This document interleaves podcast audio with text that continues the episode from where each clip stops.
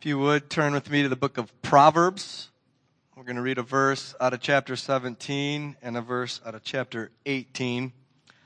Um, sometimes people ask, how do you figure out what you want to preach on? And if you've been here some time, you know we typically preach through a book of the Bible. Uh, and so some of those are, we've established a pattern like Psalms in the summer, and now we're going to add to that a couple of themes out of Proverbs.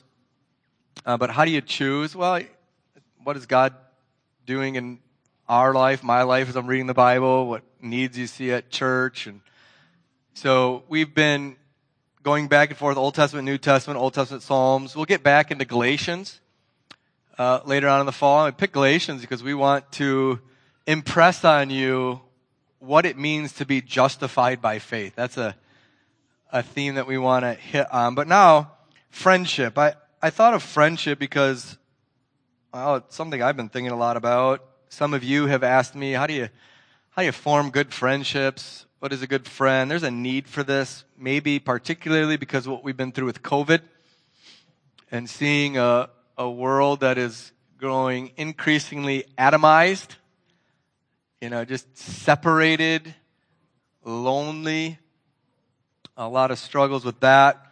So I thought one out of Proverbs on friendship. It's not good to be alone, is it? It isn't good to be alone. And so, what is a good friend? I, of course, studying this made me think of some good friends in my life. It was a delight. I started making a list. And yes, some of those are not like real close, intimate friendships, but they've been friends. I thought of Tim and eighth grade when I was going through a very difficult time in my life. He was a few years older than me, and he befriended me, included me in much of his life, uh, and really helped me for the first time see, uh, you know, other than my dad, but somebody who was a friend who was very godly and, and, and a lot of fun like that. I was thinking of college and some of my friends, and what a delight college was, mainly because of friendship developing, you know, college is such a weird time where you don't really have much responsibility and you have a lot of free time, and so you can do a lot of stuff with friends. And then, of course, church. What a delight. We get calls not infrequently to the office for people who need help. And one of the things that's saddest about that is they have no friends. They have nobody that they can turn to. They have no relational group, and so they're randomly calling organizations looking for help. And you know, if you're part of something like this, you don't lack that. You know that? And so, friendship. Um, we're going to look at that.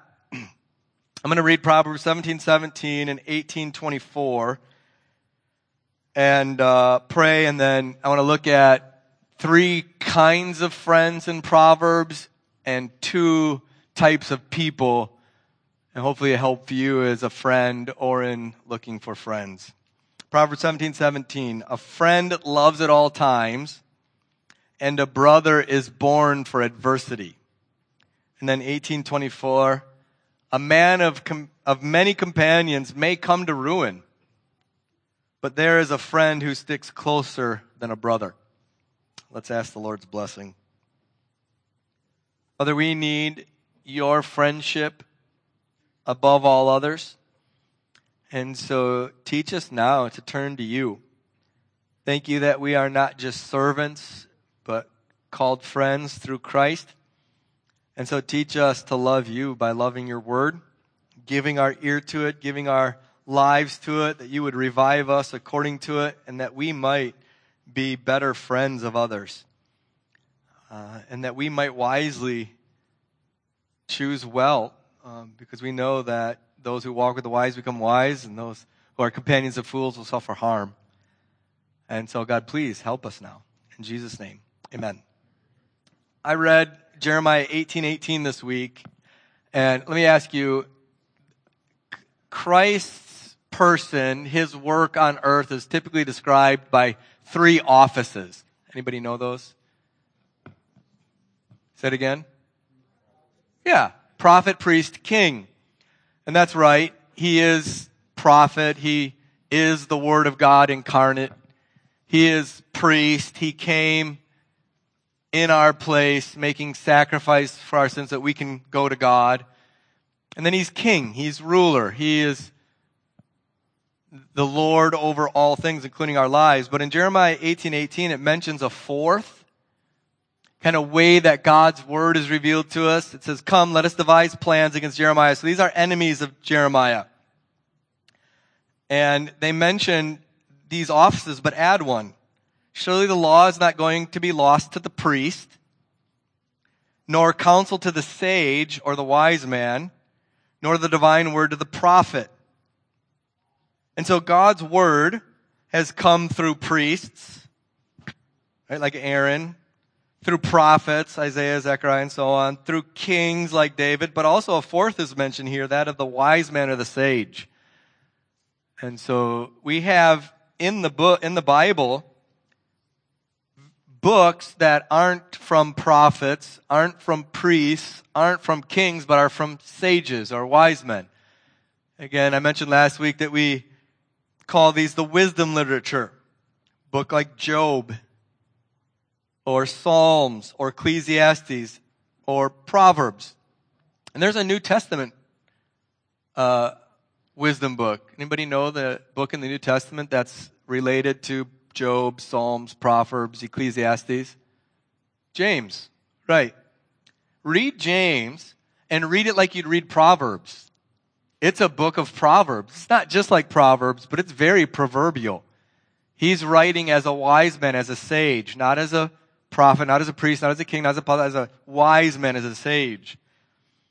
And this type of book, as maybe you're familiar, tries to help you see the world as it is and how to live in it very specifically, getting very specific according to wisdom. Now, Job does that differently than Psalms, differently than Proverbs, differently than Ecclesiastes, but it all is trying to put like clothes on the Christian. To, to, to teach you how to live with your eyes open, but in a way that's pleasing to God. And, and it'll get very detailed. For instance, if you read Proverbs, the entirety of the book, just looking at what it says about friendship, it'll get into such detail of like how loud your voice should be in the morning a wise friend will be a bit quieter in the morning. You know, a foolish friend will greet you very loudly. It, it's concerned about that level of detail. It'll concern about how often you frequent your friend's house. If you do it too much, they'll come to despise you. If you do it too little, you're not a good friend. So it's concerned about those kind of details. And so it's not just painting with kind of broad brushstrokes, it's getting down into the nitty gritty. That's what the wisdom books are for. And of course, Solomon, spirit inspired wisdom, gives us these in very pithy, catchy sayings that stick. And so we know it. There is a friend who sticks. Right? Why do you remember that? Because of the form it takes, because of Solomon not just wrote something wise, he wrote in a very wise way to help it stick to you. And so love God's word for this. Love God's word for the variation, but love that God inspired these men to write in such a way that it's very portable with you. Isn't that kind of him? He could have written in such a far reaching, unattainable way that it's just hard to get into, but he doesn't. He inspires His Word to be written in such a way that you can enter into it very easily. So today we want to look at friendship. Uh, and you could do that in a couple of ways in Proverbs. You could read the entirety of the book of Proverbs and all of it pretty much is applicable to friendship. Every verse, every proverb, the whole of it you can read through the lens of friendship and learn a lot about what kind of a friend you are, what kind of a friend you're looking for. So that's one way. And then another way is there are very, there are several specific verses or proverbs that speak directly to friendship. We just read three of them. And if you do that, you'll see that there are three kinds of friends. Now, there there is one really good, I mean, there's several good commentaries, but one in particular, Derek Kidner's commentary on Proverbs. I'm stealing some of that here. and then I listened to a sermon that did it too, where he kind of took all of Proverbs and categorized it into three kinds of friends that you see in Proverbs. And so that's what I want to do first, and then we'll look at the two kinds of people that may be your friends. My purpose here is to help you evaluate what kind of friend am I? Evaluate your friendships. What kind of relationship is this? Who do I need to invest more in? Who am I giving short shrift to? Or is this friend in my life a good friend, a trustworthy friend, a godly friend to help us live with some discernment in this world? So hopefully this will be helpful. So three kinds of friends. Those three kinds are benefits. Friends who are just friends because of mutual or maybe not mutual. Just they, there's some benefit there. Second is mission. That is, we have a similar interest, a similar goal, and my friendship is formed around this similar purpose or mission, and then a true friend. So let's first look at uh, benefit, but let me just give a, a gentle warning here. As you think about these different kinds of friendships, be careful not to make the mistake of thinking every friend needs to be a true friend. We'll get into it in a second. There are just friendships formed around somebody needs something from you and you're good at it. And that doesn't need to become a true friendship. It's okay for it to be like that. There are some friends where you like have a mutual love of, I don't know, crocheting. Yeah, sure, seriously. It doesn't need to be anything different than that. That's okay.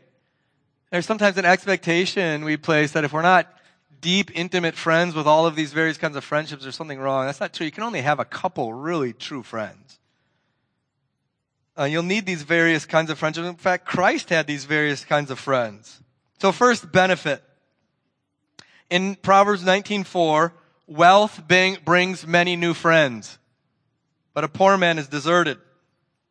22:11, he who loves purity of kind and whose speech is gracious will have the kind as his friend. So these are friendships. They're not necessarily deep. They are true friendships, but where it's mainly about benefits. You might have somebody that you enjoy because they make you laugh. That's the benefit they bring you. I was out at Bill Kingsbury's this week. He knows how to turn wood, and I needed wood turned. I, I had a benefit derived from Bill. I'm very grateful for that.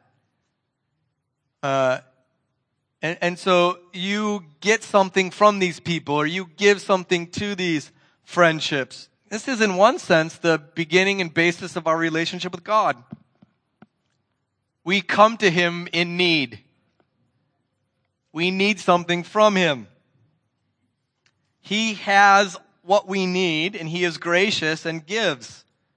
And so this kind of friendship, again, isn't bad in itself. Now, it can become bad when you're the kind of taker.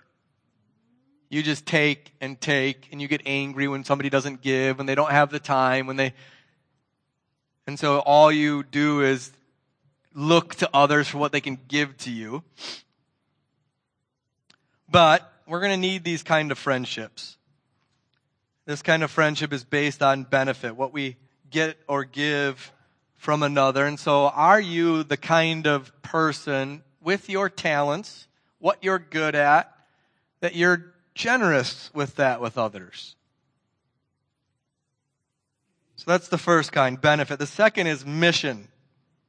That is, this is a friendship that isn't just based on what you can give or what you can gain from somebody, but there's a shared mission, a shared commitment or goal, something you're pursuing. Now, the way that you see this first in Proverbs is negatively in Proverbs 111, you're with fools, the ungodly, and they say, come with us. Throw your lot among us. They want you to join them. They have a mission, they have a goal. It's not godly, but they want your investment in that mission. Now, you see the positive side in Proverbs that really the entirety of the book is calling on believers and Christians to join together in this mission of growing together in the fear of God. to growing together and learning how to live in this world with wisdom. And so hopefully as a Christian, this is a common mission that we have together. Why should you be part of a neighborhood small group? What's the purpose? Why join that? Because you want to invest in relationships that are on this mission together of, I want to become more godly. I want to help you become more godly. Why should you come to the Wednesday evening men's study as they read through the book of Proverbs? So you can join with other men who have this common commitment. I want to be a more godly man. Same thing with the women's study. In Philippians 1 5, we read of Paul saying that we have this common partnership in the gospel. Now, many relationships are formed of this. It can be as simple as I said before, gathering with people who love archery or homeschooling or trapping or quilting. You have this common love of a hobby. That's something of a mission. You want to get better at it, so you join with others. That, those are great.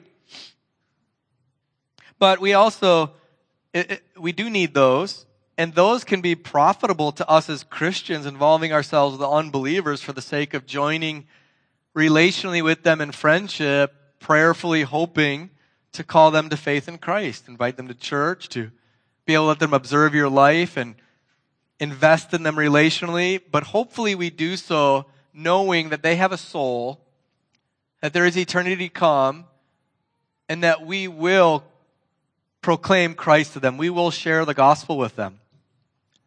So these kind of friendships can be very helpful evangelistically. But as a Christian, too, as we join together in whatever we join to, isn't our main desire to become more like Christ? And so this is what we want to be. We were, we've been thinking a lot about Sabbath and how even on the Sabbath, our speech should be different than the other six days. That we come together with other Christians and want to talk about the things of God. And not just about our hobbies or what this last week was. Because we are, we're Christians. We want to know God more. We want to know His love more. We want to share each other's burdens more. And so even on the Sabbath, our speech will be different because of our common mission. Now, there is going to be need for discernment here. Just because you have a sense of belonging to this common mission is this relationship going to drag me down? So again, in the book of Proverbs, much of it is written for you to live with discernment of the kind of person you're dealing with. We'll get to that more in a minute.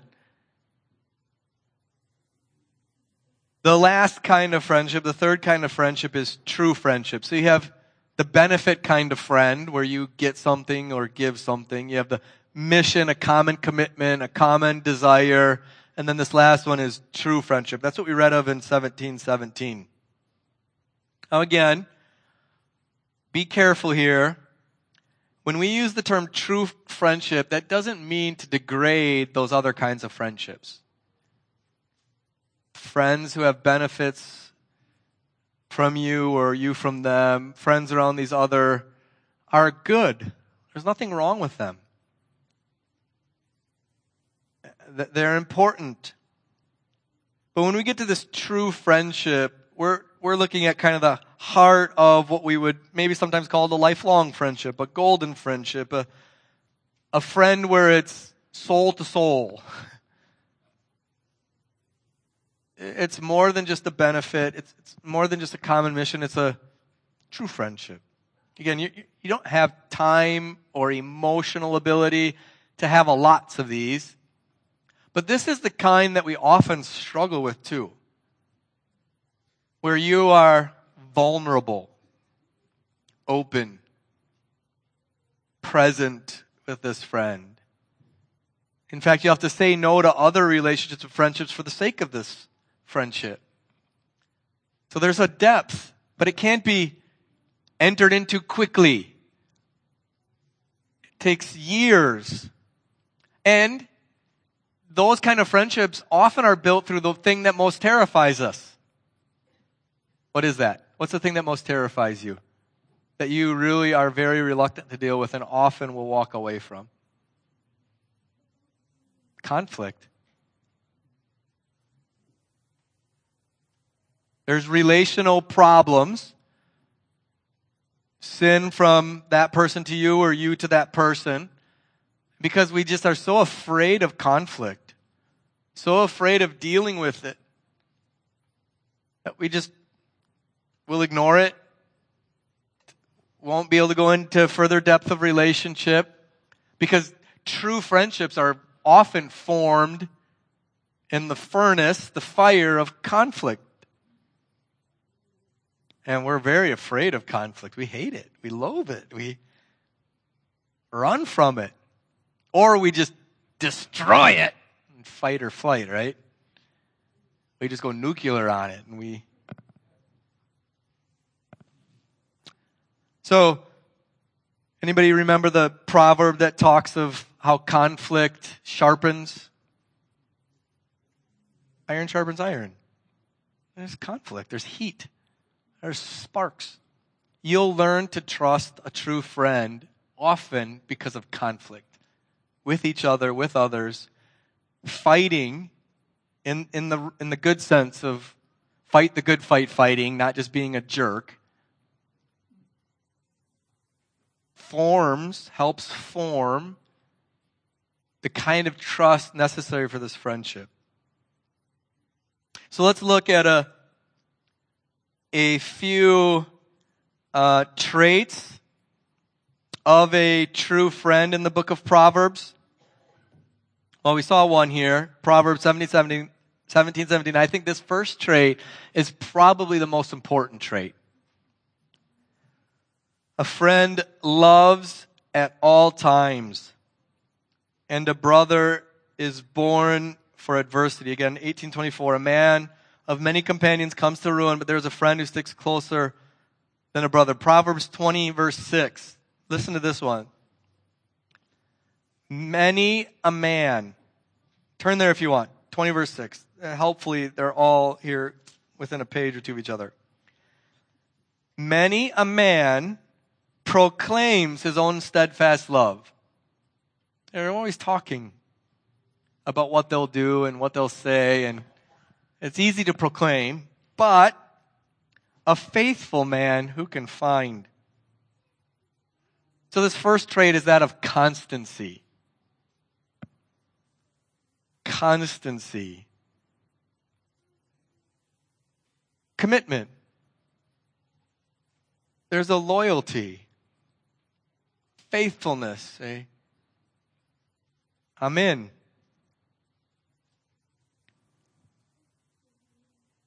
In fact, look at 1717 again. A friend loves, there's two parts to this. True friend loves at all times. At all times here means, has the connotation of in all seasons, enduringly. Loves. So this is the, the, the, the sweetest word in the Bible love, affection, um, relational, I'm there. Commitment is the heart of love. What does it take to have a lifelong marriage? Keeping your vows. It's love. So a true friend gives this sacrificial, I'm all in, affection, intimacy in all seasons enduringly. And in Proverbs 20, verse 6, very difficult to find. You can have lots of people who proclaim it, you can have lots of companions, but a faithful man who can find a constant, a friend with constancy, who can find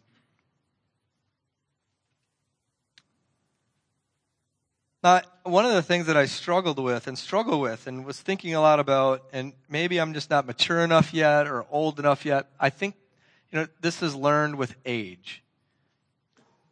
How do you find that? How do you become that? It feels like magic, doesn't it, if you had a friend like this or were a friend like this? Uh, Proverbs 20, verse 6 again. Here's the wisdom. Here's the wise man. It's very high, hard to find these people. He's looked at his life, he's looked at the world, and what he sees is this kind of true friend is very difficult to be and to have. A faithful friend, who can find a faithful man, a constant, a true friend? Why is it so hard?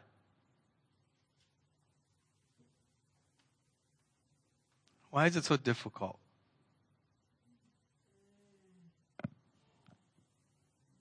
Well, I, I think there's a lot of reasons we could give. I mean, like a lot. And the thing I keep thinking of and I've thought a lot about is just the intimacy it takes, the vulnerability. And so the thing that mostly gets in the way of it is our just our pride, our we just want to keep to ourselves and not give. We want to maintain a level of privacy, of keeping security. Maybe we've been hurt, fear, whatever. But we just won't open. Now, we have a fake version of that in our world, and it could be social media, whatever. But where we're like voyeuristic, like we just want to see everything about everybody but we really don't know them. This is one of the temptations for you in listening to pastors on podcasts and sermons. You don't know these guys at all. You don't know them a bit. You don't know the quality of their marriage or whether their children smile at them. You have no idea of their life, but you've given them your heart. They're no true pastor friend. They don't know you at all. So, anyways, the first mark of a true friend is this constancy. This low, that's not flashy. It's constant. The second mark of a true friend throughout Proverbs is speech that builds up and corrects. If you know anything about Proverbs or anything about other wisdom literature like the book of James, it talks a lot about how you talk. They're very convicting. Your mouth is a fire that can light the whole world up. It's a rudder that steers everything.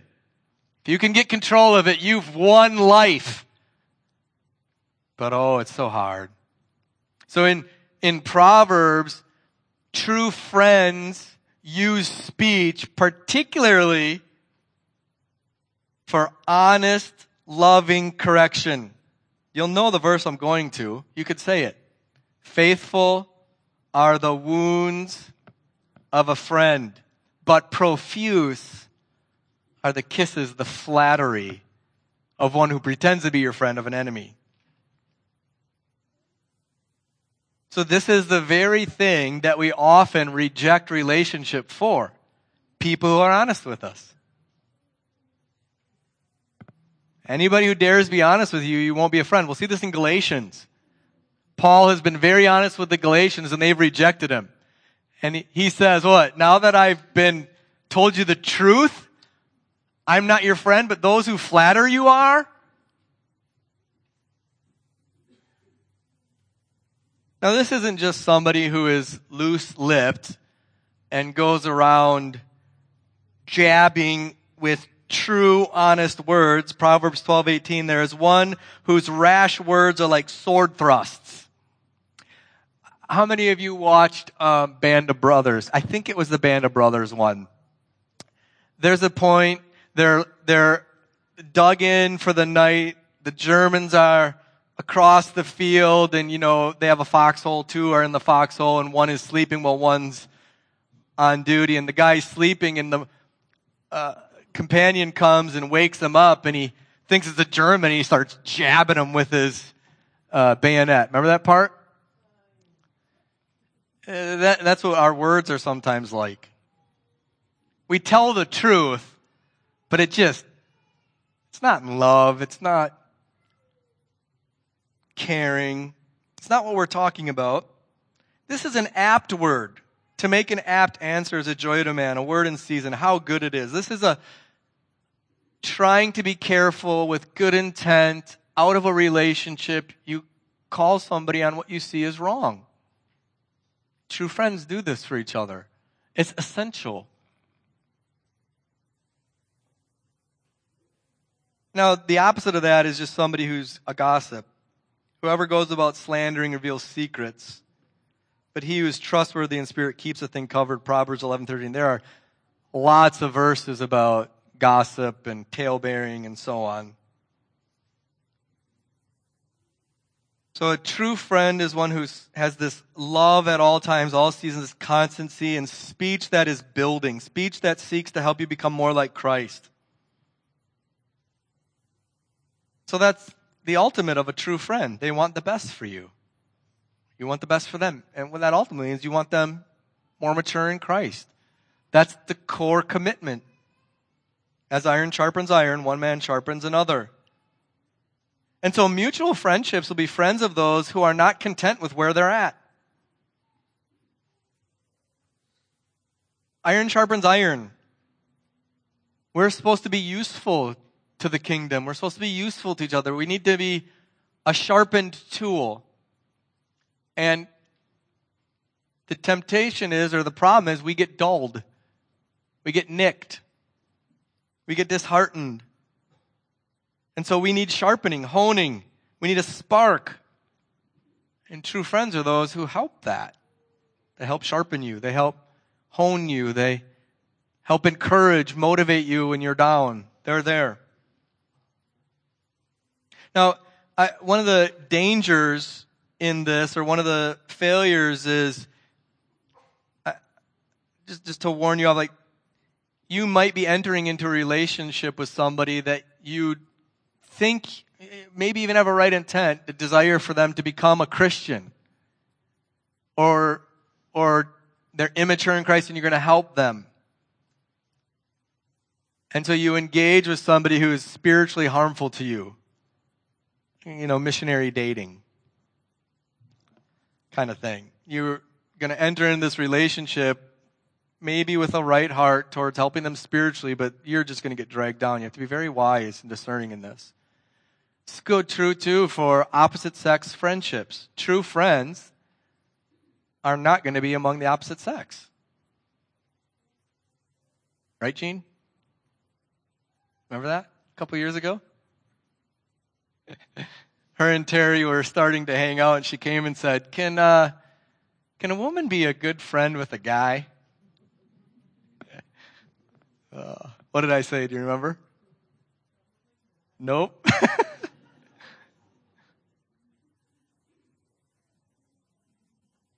iron sharpens iron, so one man sharpens another. You have to be very careful at this. Now, if you're a young man who's finding most of your relationships with a young woman, why do you think that is? Or if you're a young woman and consistently find yourself only around other young men and not women, there's a need there that will not be satisfied in that way. Your true friendships will be men with other men and women with other women. All right, so those are the three kinds of friendships ben, benefit, mission, and true. Let's just look at two types of people quickly. Okay, in Proverbs, of course, I think you're probably aware of this. You have the wise man and the fool.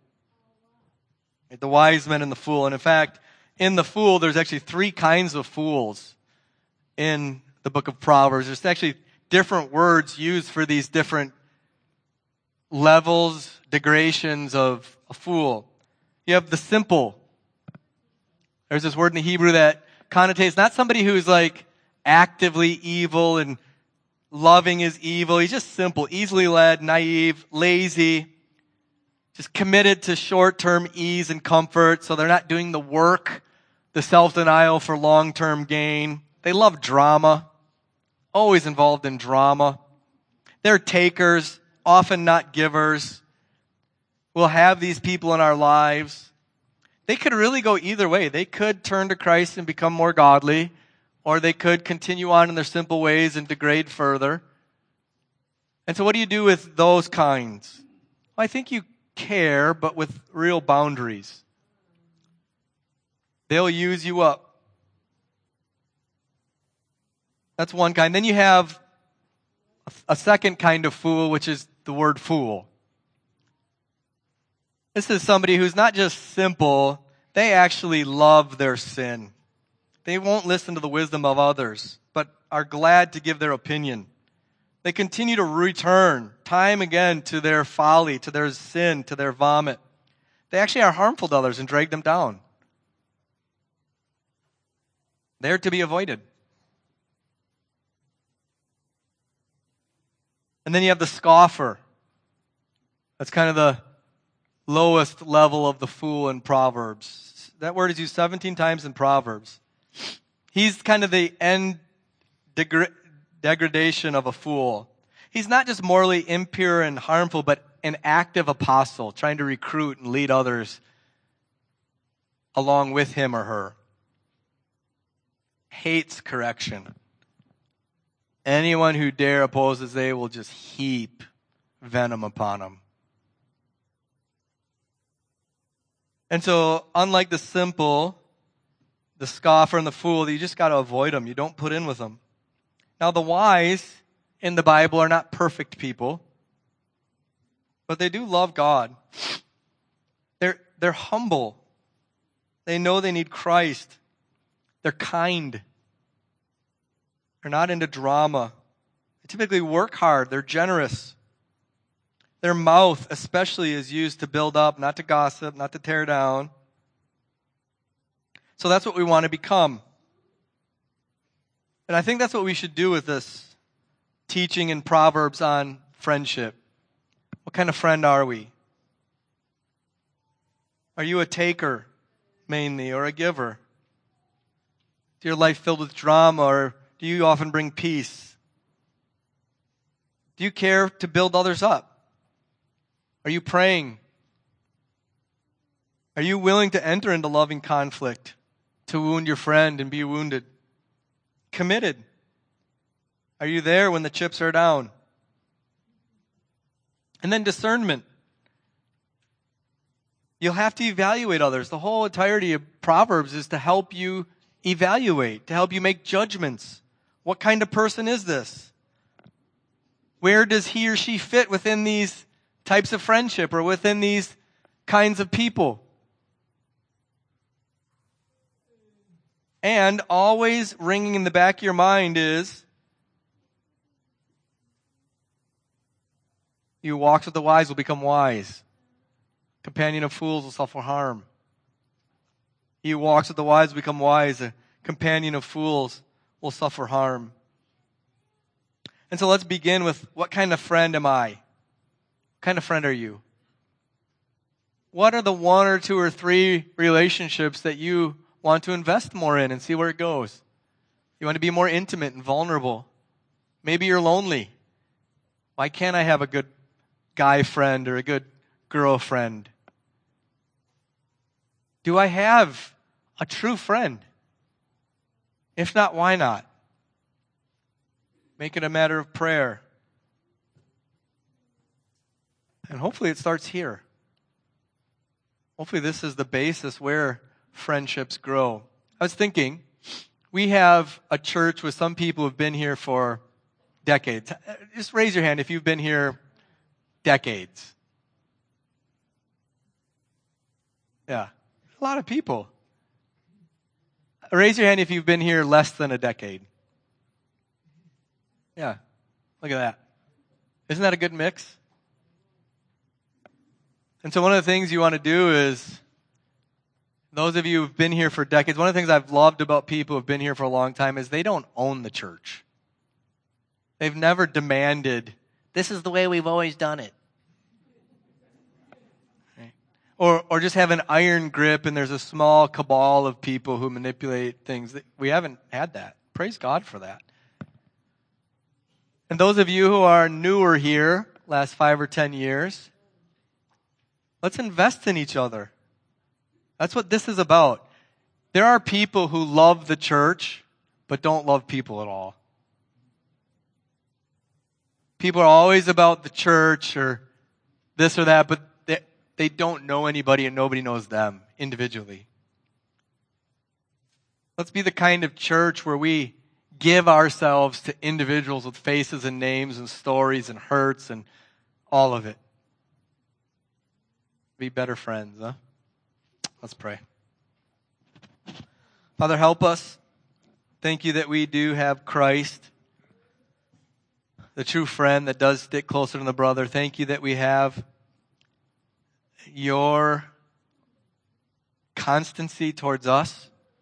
May we reciprocate towards you in greater faithfulness and love, but also towards each other. Help us to be better friends, to be useful to others and bring them benefit, to enjoy the relationships formed around things that we enjoy together, a mission or hobbies. And, and then, God, give us true friendship. Help us to be good, true friends. Provide this for us. And especially those kind of friendships where we are iron sharpening iron, helping each other build up in Christ who might be prepared better for the day to come. What a delight this is. So give us David's or Jonathan's in our lives. Give us these kind of friends and help us to be like that. And we might be better, might be growing. That's this in Jesus' name. Amen.